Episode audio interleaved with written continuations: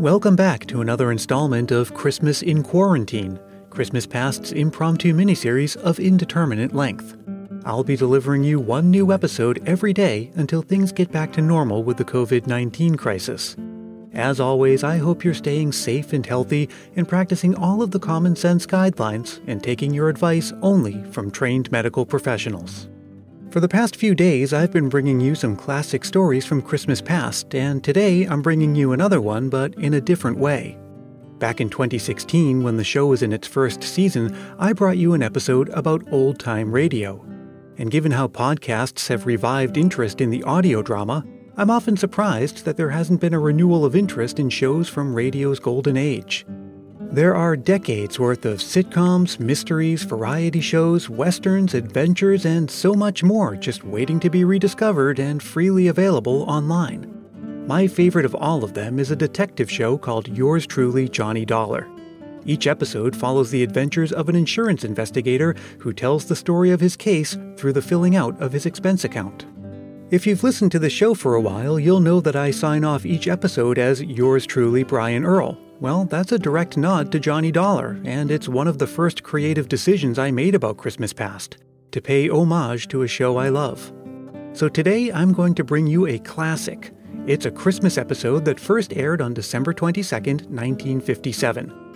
I'll come back at the end to say goodbye and wrap up, but for now, please enjoy a case from the man with the action packed expense account. It's the Carmen Kringle matter from yours truly, Johnny Dollar. Johnny Dollar. Pat McCracken, Johnny. How's the weather in Palm Springs? A blonde in a bikini just melted past my poolside window. Goodbye now. Oh, don't hang up. Uh, Johnny, this job's just a few miles north of where you are. It'll take maybe a day to clear it up. Yeah, you said that last Christmas, Pat, and I got trapped in a blizzard. This season I soak in the sun. Happy New Year. John boy, we have a bonus list in this office. Your name could be on it. Uh, near where I am, huh? it's a ghost town named Calico. An old prospector named up there. I thought old prospectors never died. He wants to change the beneficiary on a $50,000 policy, but a nephew, Ned Kringle, threatens suit if we let him. So you contact our agent, Jean Craig, in Barstow. Who's the new beneficiary?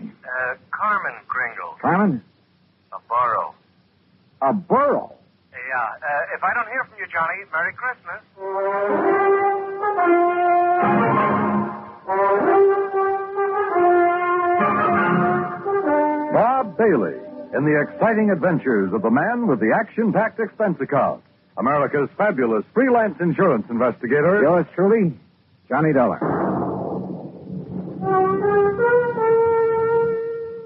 And now, Act One of yours truly, Johnny Dollar.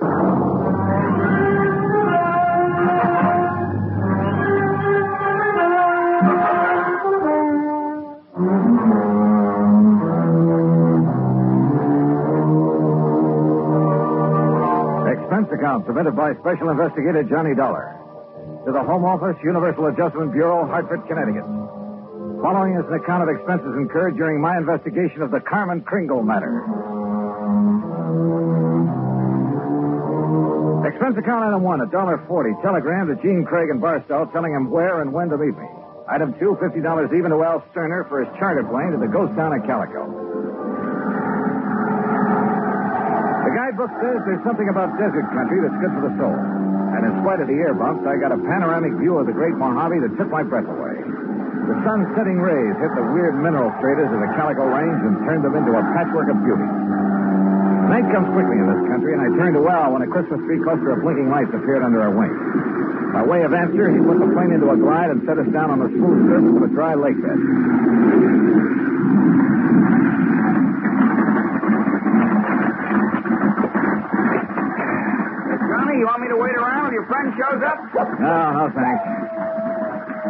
Seems to be plenty of company. That's just an old coyote. Don't stand too long and you'll freeze to the spot. Okay. Good luck. Call me when you want to be picked up.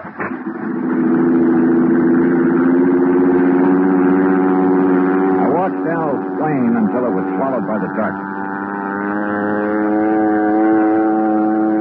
Then suddenly I got that feeling in the hair on the back of my neck that I wasn't alone. The moon was up enough to make out shadows, and silhouetted in a circle around me was a strange collection of figures. One of the pack moved toward me. And for a crazy second, I thought I'd bumped into Santa Claus's reindeer. Then a car without lights came rushing at me. The headlights slammed on, and I got a glimpse of a donkey herd scattering into the night. All right, mister. Walk toward me. Slow, with your hands high. I've learned never to argue with a Winchester 94, so I followed orders. I spotted the weaving headlamps of another car approaching and prayed it was the agent, Jean Craig. Close enough, Sonny. I can pop the rattlers off a sidewind at 60 yards. So don't you make no sudden move. He was maybe 60 with gray sideburns and a frosty goatee. A marshal's badge was pinned to his leather jacket. All right, now, mister. Marshal, Marshal, that's all right. That's Mr. Dollar. Huh? I was supposed to meet him earlier. I'm awfully sorry, Mr. Dollar. I'm Jean Craig. Huh? I You- couldn't get here until I drove Doc Spangler up to Chris. He's had another setback, Marshal. Yeah, some darn fool let down a rail on his corral, and Chris Kringle's whole herd got loose. He don't give a chuck for most of them, though, except Carmen. Now he's fretting 'cause she's running wild. Almost had him tracked down when this here fella showed up. If you vouch for him, huh, Jean? You are Johnny Dollar, aren't you? Well, a frozen facsimile. Come on, I'll drive you into Calico. You tell Chris that I'll have his Carmen back in the corral before the moon's full. And, uh, Jean, Yeah, tell the old sourdough to stay alive, will you? We need him around here. Sorry about mistaking you, Mr. Dollar.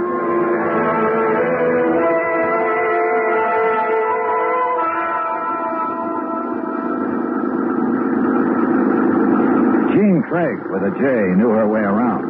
She was strictly business and filled me in fast on the old prospector with the odd name and his desire to change the beneficiary of his policy. Everybody calls him Chris because every year he loads up his burros with toys and presents for the miners and their families back in the hills. Huh? The kids really think he is Santa Claus. I'm afraid it won't be a very merry one for them this year. Well, what makes everyone so sure Chris Kringle is giving up the ghost? Doc Spangler says there's nothing apparently wrong with him. It's more like he's given up. Oh, what's with this Scrooge character, the nephew? Ned Kringle seems all right. It's the man with him, Willie D'Agostino. He does the talking for Ned. You think he was going to inherit the money? Well, maybe he's expecting to. You know, you're making a good case for Carmen. Can a burro be a beneficiary, Johnny? Chris can leave it to a three-masted schooner if he wants, providing a trust is set up. Could the people of Calico be that trust if they promise to take care of Carmen? Yeah, I guess so. Why? That's the way Chris wants it. That way there'll always be a Christmas in Calico. what happens when Carmen goes to donkey heaven? Or is it burros that never die? There'll always be burros in Calico, Johnny. And one of them could always be named Carmen.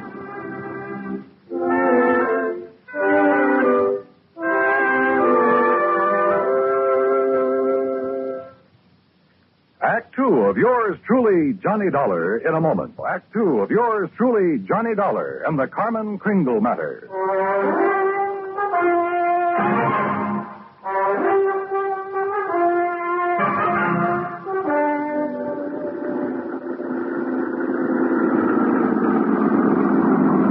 Well, here we are, Johnny. Calico. Once the richest silver city in the West. It was unbelievable. Like seeing a page from the past. Walter Knott, famed creator of Knott's Berry Farm and Western historian, had bought the old ghost town's battered remnants and restored it to the way it must have appeared in the wild and fevered days of the Silver Lode. I could make out signs nailed to weathered batten boards that told of a flourishing and colorful past. Joe's Saloon, The Last Chance, Hyena House Hotel, Lane's Mercantile, The Calico Prince. High on a hill at the edge of town, people were gathered at the entrance to a cave that was illuminated by hundreds of miners' lamps. And it gets you. Huh? Almost like it was planned. They're rehearsing for the Christmas Eve pageant. Maybe you can spend Christmas Eve with us, Johnny. You don't have other plans. I have a day with a steam heated swimming pool. What? Come on. Let's meet the old man. Expense account item three, a hundred bucks for a quart of perfume or a mink scarf, anything to wipe the hurt look off of Jean Craig's face. She led me up the steps to the rickety porch of Chris Kringle's wooden shack.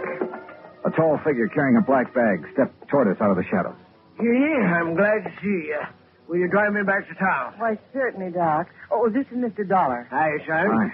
Chris, is he still all right? I couldn't say. Been sitting out here waiting for you. You haven't seen the patient? The medical man owes a duty and all that, but I'm too old to talk back to a gun. They wouldn't let you in? Tired of it. Well, I'm not a medical man. Well, please be careful, Johnny. I told you, Stallbone, stay away and leave the old man. To... Well, if it ain't little Jeannie, the policy fixer. And who are you, mister? Willie D'Agostino. This is Johnny Dollar. He's from the insurance company to see about changing the policy. Who is it, Wally? Who are you talking to? Relax, will you, and let him give us some tourist directions back to Barstow. There'll be no policy changing at this late date, mister. Ned Kringle is very bereaved at the imminence of his uncle's demise. Just family admitted at this sad hour, so mosey along, folks. I'll leave the young man to his grave. Your foot is in the door, mister. I don't like your foot, and I don't like you. His hand moved to his shoulder holster, but Jean was standing right beside me. It was Doc who suddenly shouldered past D'Agostino and fled up the stairs that gave him my chance. I kicked the door wide, threw him off balance. I shoved Jeannie aside, and that was a mistake because a million Christmas tree lights blazed up in my skull.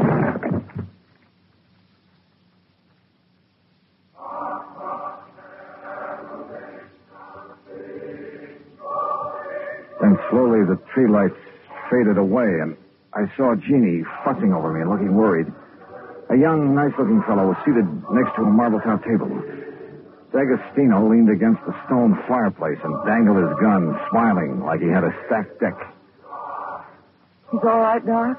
A nasty cut, but no fracture. I know how to pull my punches, Doc. The old man. How is he? No better, no worse. Just lying up there staring at the ceiling. I want to see Chris. I have a right to, Ned. I'm an old friend. Wooly, wouldn't it be okay if Jean just went No, up? let him die in peace. He's past Karen Ho season. Wooly, these people have I a said right. no. I'll get a hero boy on his feet and shove off. Go on. Come on, Johnny. Help me, Doc. How's it going to feel, Ned? Sharing blood money with a hoodlum. Your uncle paid for that policy with a pick and a shovel. It took a lot of years, a lot of sweat. And he's had your name on that policy ever since you were born. Old man Kringle never saw pay dirt in his life. Ned here give him money to live on, paid the premiums on his policy. Chris was always tapping the kid, claiming he had a new find. He was going to mine a million. Willie, shut up.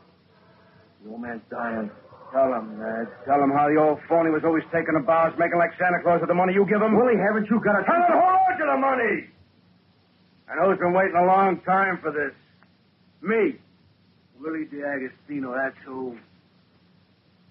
Is that true, Ned? Yeah. I thought my uncle would make a strike someday. I I honestly thought he'd strike it rich. I know he tried. He did strike it rich, Ned. When he dies, every man, woman, and child in this town will mourn him. He'll live in their hearts. What will people remember about you, Mr. D'Agostino? All right, out, get out, get out and stay out before I... Willie, this rifle will make a hole in your belly big enough to pass a borax beam through. So you just drop that gun. Well, I don't know what the shouting's about, but you're guilty of carrying sidearms. You're threatening violence, Mr. D'Agostino. And ain't nobody does that in Calico, as long as I'm the marshal. Now, you better get. Ed Nolan, I love you. So let Gladys hear that. Well, I'll see how Chris is.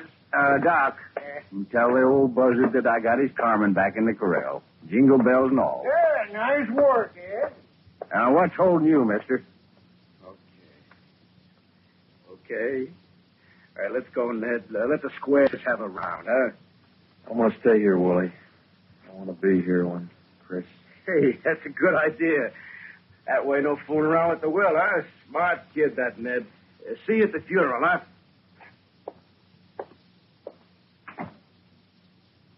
I'll go up now. You were wonderful, Marshal. You too, Johnny. Oh, yeah, sure. I take a nice sock on the head. Say, you folks better come up, too. Chris wants to say something. Oh, oh, wait a second. I figured on this. The corral. Come on.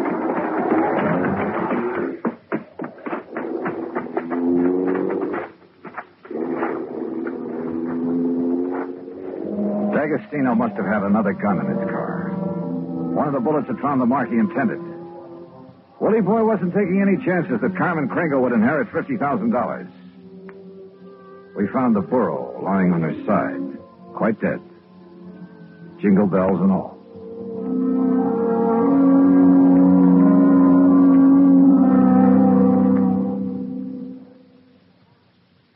Three of yours truly, Johnny Dollar, in a moment. Oh, Act three of yours truly, Johnny Dollar, and the Carmen Kringle matter.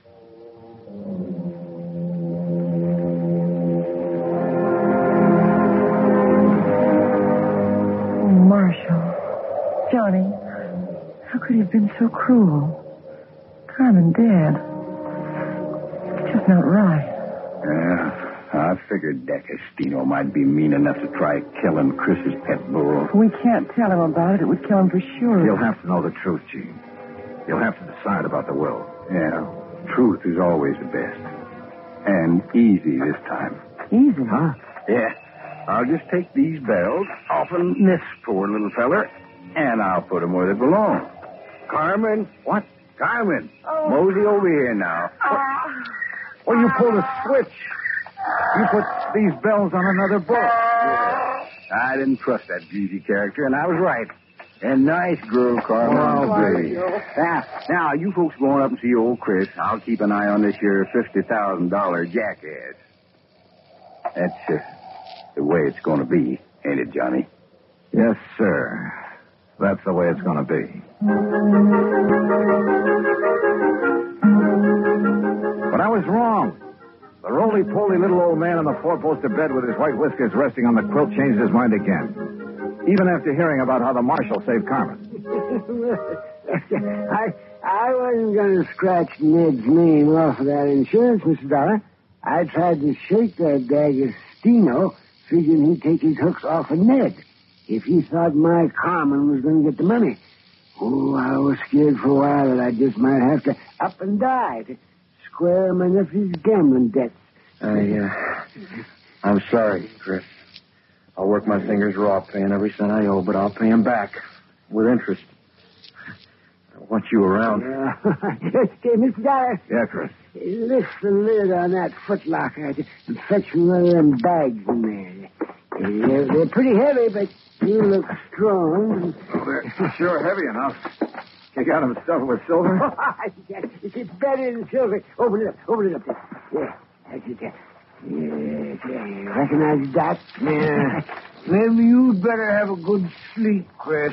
This here's plain old gravel. Oh, it's uranium, Doc. Huh? The last batch assayed at $900 a ton. And I got a mountain of it staked out. In both our names, Ned. You don't care. Why?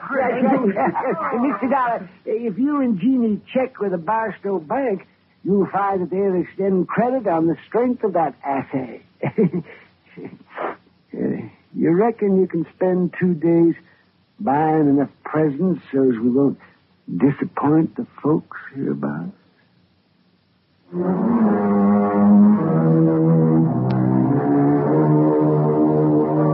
Expense account item four, $68 even. Telephone calls to five principal cities where I thought Willie D'Agostino might be remembered. The police departments had a long list of reasons why they remembered Willie. That was my Christmas present to them. Expense account item five, another 50. Truck rental to haul the presents we bought for Ned to give away come Christmas morning.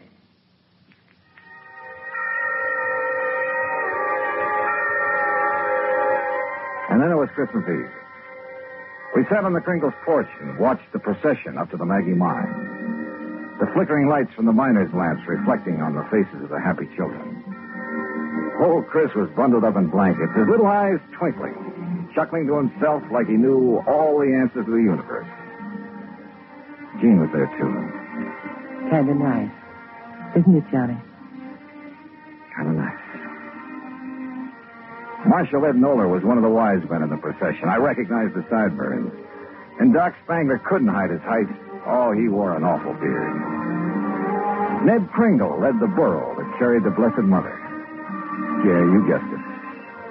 The burro was Carmen Kringle. Expense account total, including return to Palm Springs and incidentals, $229.75. But forget it, Pat. This is the best holiday I ever had. And I was only cold at the start. From all of us to all of you, may this be your very merriest Christmas ever. Yours truly, Johnny Dollar.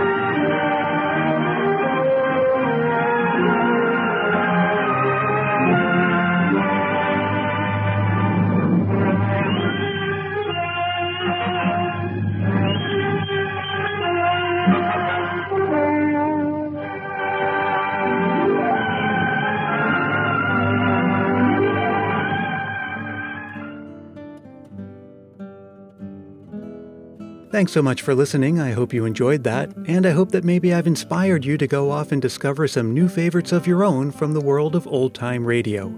We'll be back again tomorrow with something completely different. Until then, let me remind you, as always, that Christmas Past is produced in sunny San Mateo, California by yours truly, Brian Earl. You can always reach out by dropping a line to ChristmasPastPodcast at gmail.com or find me on Facebook, Twitter, and Instagram. And if you haven't yet joined the private Christmas Past Facebook group, now's as good a time as any. If you're feeling the Christmas spirit, why not help more people discover this show? It's as simple as telling a friend about it or leaving a review on Apple Podcasts. And if you do leave a review, I'll be happy to send you a Christmas Past sticker along with a handwritten Christmas card as my way of saying thanks. Message me for details on that. Until tomorrow, stay safe and healthy, look out for one another, and may your days be merry and bright.